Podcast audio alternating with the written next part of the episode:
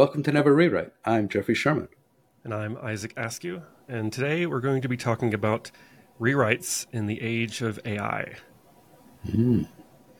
So, this topic was kind of brought about because we were thinking in a previous episode, and I've also been thinking about this separately as maybe as like a side project. Um, what or how how how have uh, how has the possibility of a rewrite or the uh, you know we say never rewrite, mm-hmm. maybe that changes in a world where AI uh, can do that better. And we've seen AI uh, try to attempt things like um, refactoring and testing to pretty varied and mixed results. Um, a lot of startups these days have tried this. Um, so it's one of those things where maybe it's not great now, and it really depends on the repo. I think if you try mm-hmm. like a small repo, it can do a decent job. Or if you do a big repo, it can't. Um, but given a world where AI gets better, you know, every year, is there a world in which every week, every week, well, you know, every day, every day. Uh, is there a world in which a rewrite uh, is actually greatly assisted and the risk is greatly mitigated through the use of AI? So my first hot take on this is, of course, dear listener, it's not ready yet. Don't try this uh, in any. Like I like I agree with you. It. I think we'll get there, but we're definitely not there yet. So don't bet the farm on rewriting with an AI now. My secondary take is I think it would be okay, but the the main problem I see is if you've got a code base that is so shitty we need to rewrite it from scratch, then if you have AI do it, AI will do it faithfully and you'll end up with a new shitty code base. Like the new code base will be shitty for the same reasons uh, that the old one was shitty. Mm-hmm. Like your separ- concerns won't be separated, your business logic won't be separated. You, pro- you know, I guess the first thing would be is well, you know, if your AI could write rewrite it, and it could rewrite it well, well enough, then your AI could write tests. Mm-hmm. So I guess that's my first test: is exactly. could your yeah. instead of doing a rewrite, can your AI write tests so that you can understand what you have today? So this is interesting. I've, I've attempted a a manual version of what I'm kind of guessing would be like the automated process.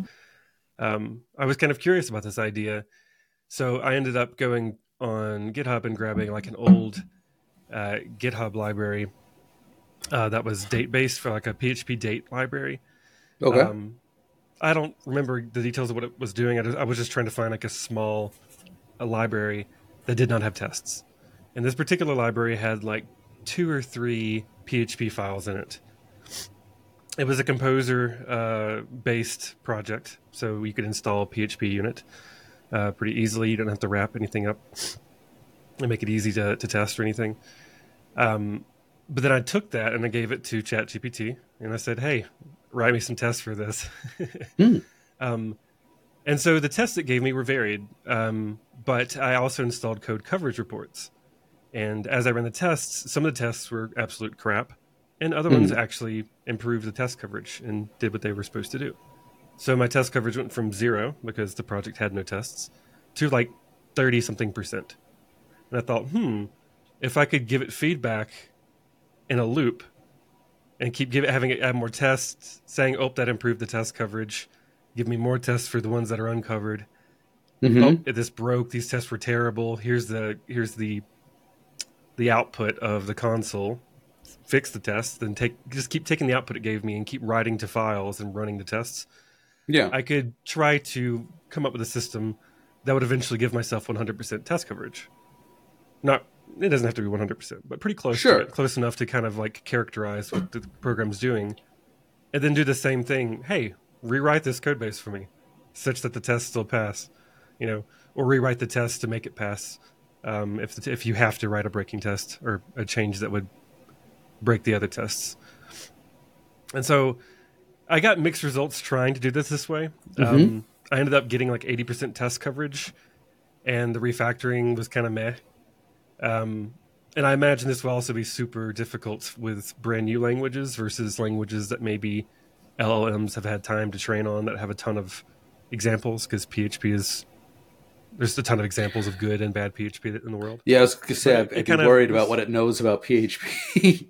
yeah, yeah, but it, it, did it did an interesting enough of a job that I thought, you know, what if there's this world in which we push up our code and there's a pipeline that runs that attempts a small refactor for us, um, maybe not a full rewrite, uh, or maybe eventually a full rewrite. I don't know, but it was just curious enough of a concept that it, it hmm. stuck out. Like, oh, this is this is not terrible.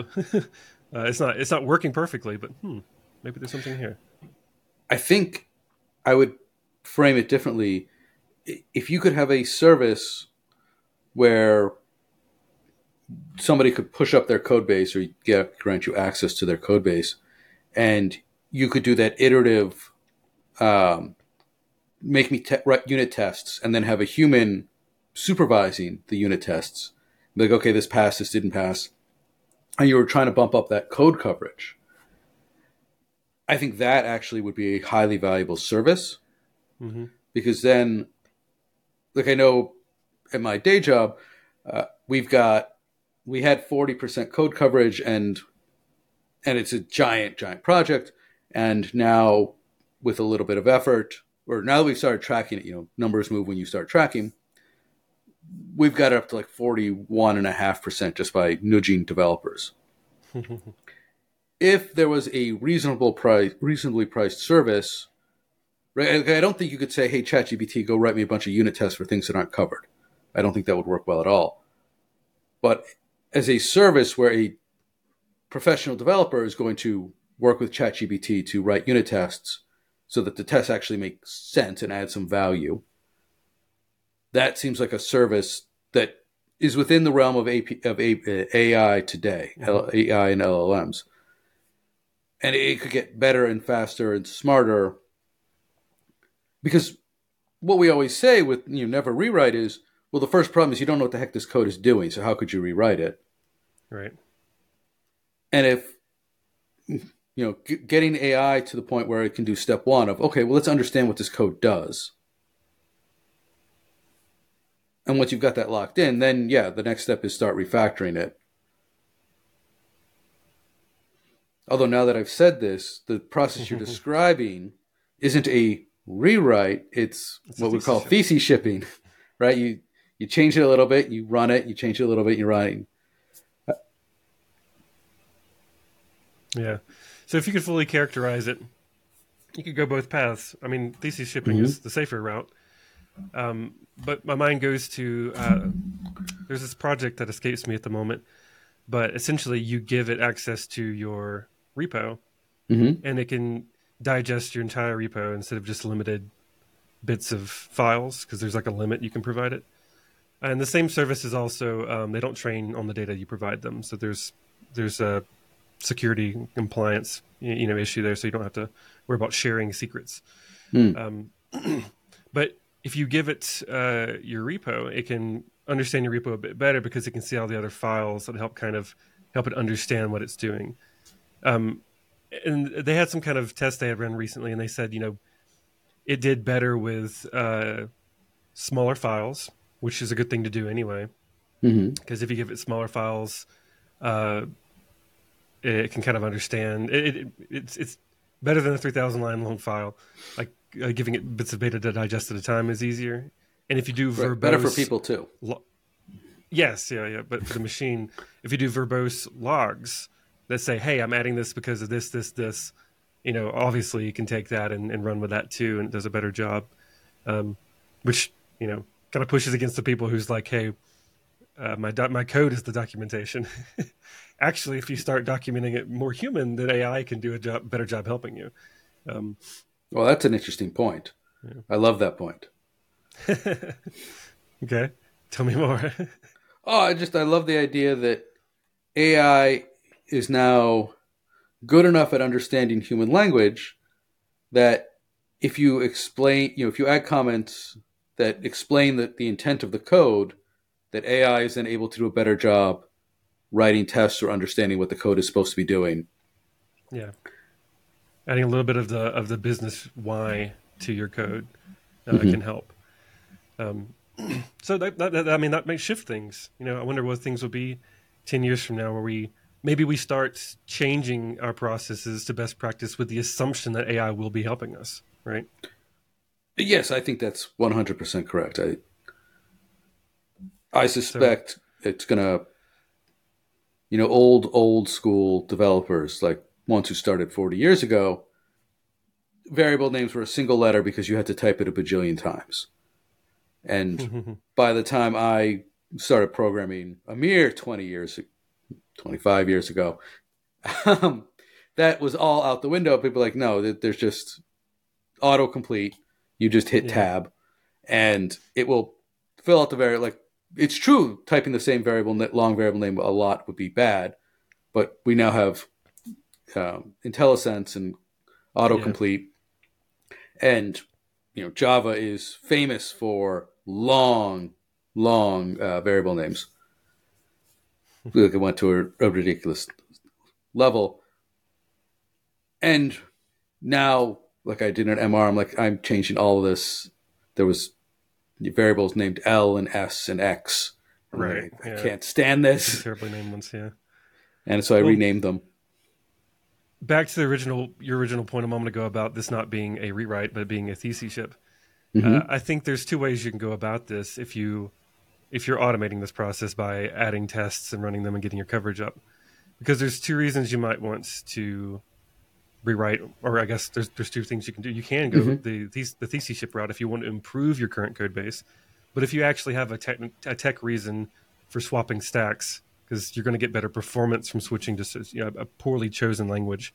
At that point, you have such a well tested and characterized code base that you could rewrite because you could have you could give it your entire repo and say make write this in Python.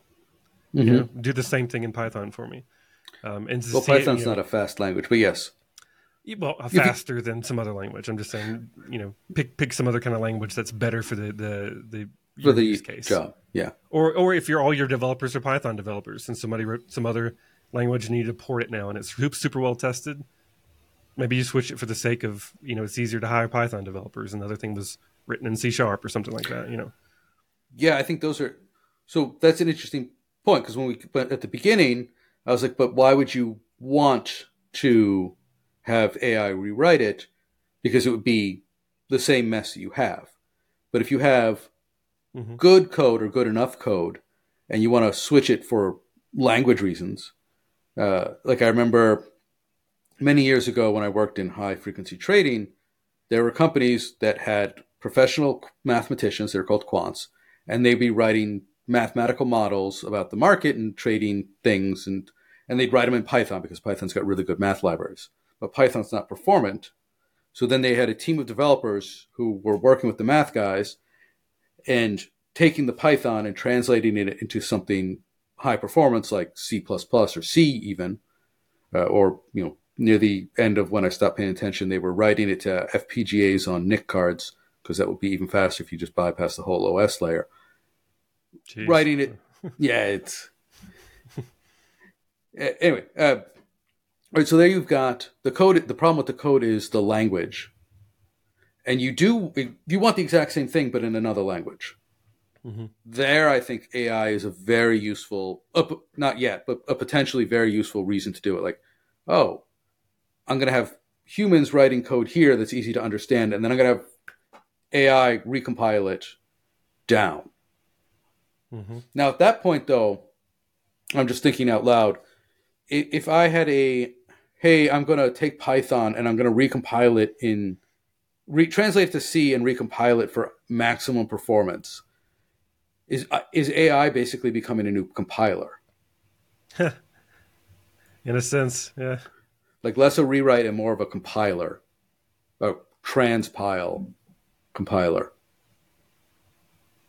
Kind of reminds me of those languages that can, um, like uh, like React Native, where you can kind of build something in one language and you can end up publishing an Android and a iOS version for you. Right. Yeah. Hmm. Interesting. But that would be, a, you know, the interesting reasons I think to to advocate for a rewrite in that regard because I think you know if you have a system that can improve itself, repair itself, mm-hmm.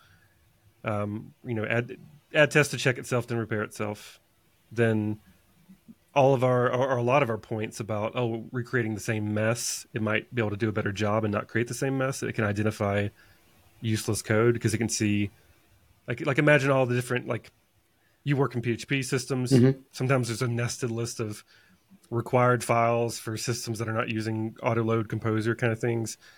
It could, if you give it the entire code base, it could find which ones are not being used, clean things up, see what mm-hmm. not to port over. You know, um, so a lot of the risk and the time spent um, could be mitigated. It could maybe even make the same MRs.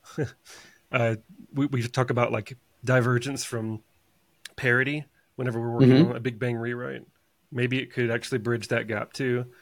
Um, it, it, maybe maybe our maybe yeah. our old point of never rewrite is ends up being like remember that show back when humans were doing the rewrites 20 years ago. Well it goes back to the value you think you're getting out of the rewrite. Mm-hmm. like if the value you're getting out of the rewrite is the new language has some compelling business case like that's one of the reasons that act, that re, we see rewrites succeed. Yeah. If you're thing that you're getting out of the rewrite is, oh, my code is terrible and I can't maintain it and I just want to start over,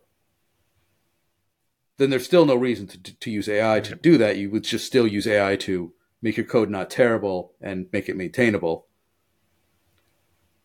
You like you wouldn't need eh, if you told AI to rewrite something in the same way, it would produce something terrible and unmaintainable because that's what you gave it, right? Garbage in, garbage out. But you could say, hey, clean up this garbage. And then you wouldn't need a rewrite. Right. Yeah. Unless you're switching languages or things like that. But yeah, if you're switching languages, yeah. but then it, the code quality isn't an issue. Like if, if your reason is not because the code is bad, I guess that's where we are. It's if you if you're doing a rewrite because the code is bad, still never rewrite. AI can just fix your code. Right. And if you're doing a rewrite for a business reason, right, like you need to upgrade from Python, from non compatible versions of Python or to something more performant, then yeah, you you could use AI to to do that.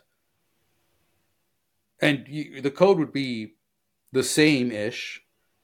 And you, you would then have a, a massive developer learning ramp up, right? Because if you had if you had AI translating reasonable PHP into reasonable C sharp because you wanted to switch to Azure, uh, Microsoft's cloud, right? You're running stuff on AWS, it's PHP, and Microsoft's like, hey, we'll pay, you know, we'll give you this great deal, but you got to rewrite everything in C sharp. You know, if AI could do that, and it probably can soon, you know, assuming you're starting with a reasonable code base, the developers are now coming in cold. It's like you just hired all new developers and they have to learn the system. Yeah. So you, okay. you'd have a bit of an on a ramp up, but that's you know it's just a part of the cost. Got it. Yeah, I'm very interested interested to see how things change in the next ten years or less, and how you know how we're handling these kind of problems because a lot of the things that are true today can definitely be untrue in just five or ten more years as things get you know more investment in uh, all these AI companies that can handle. You, have seen the ones with the documentation that we saw. if you mm-hmm. wanted that from a previous episode we did, uh, rewrites in general might be interesting. Um, right. What was the, the point of documentation if nobody's going to read it? Yeah. The AI reads it. the AI reads it, and that's good. The AI writes documentation for other AI to read. there you go. It's part of the process. It's part of the feedback loop. Yep. Yep. All right. Well, that's about it for my uh, brainstorming for today. You got any other any other topics or comments on that? No, I think I think AI will definitely change a lot of the characteristics of what is what will and will not work in terms of a rewrite. Mm-hmm. I think fundamentally, you know, our never rewrite is more around fix the code you have versus trying to start over. And I think yeah. AI is only going to make that even more compelling because the cost of fixing the argument that it's unfixable is going to become even more tenuous. Yeah. You know, this can't be fixed or improved. Oh, did you try asking AI? You know, maybe the LLM can do it or help get you started. All right. Thank you all for listening. I'm Jeffrey Sherman. And I'm Isaac Askew, and this is Never Rewrite.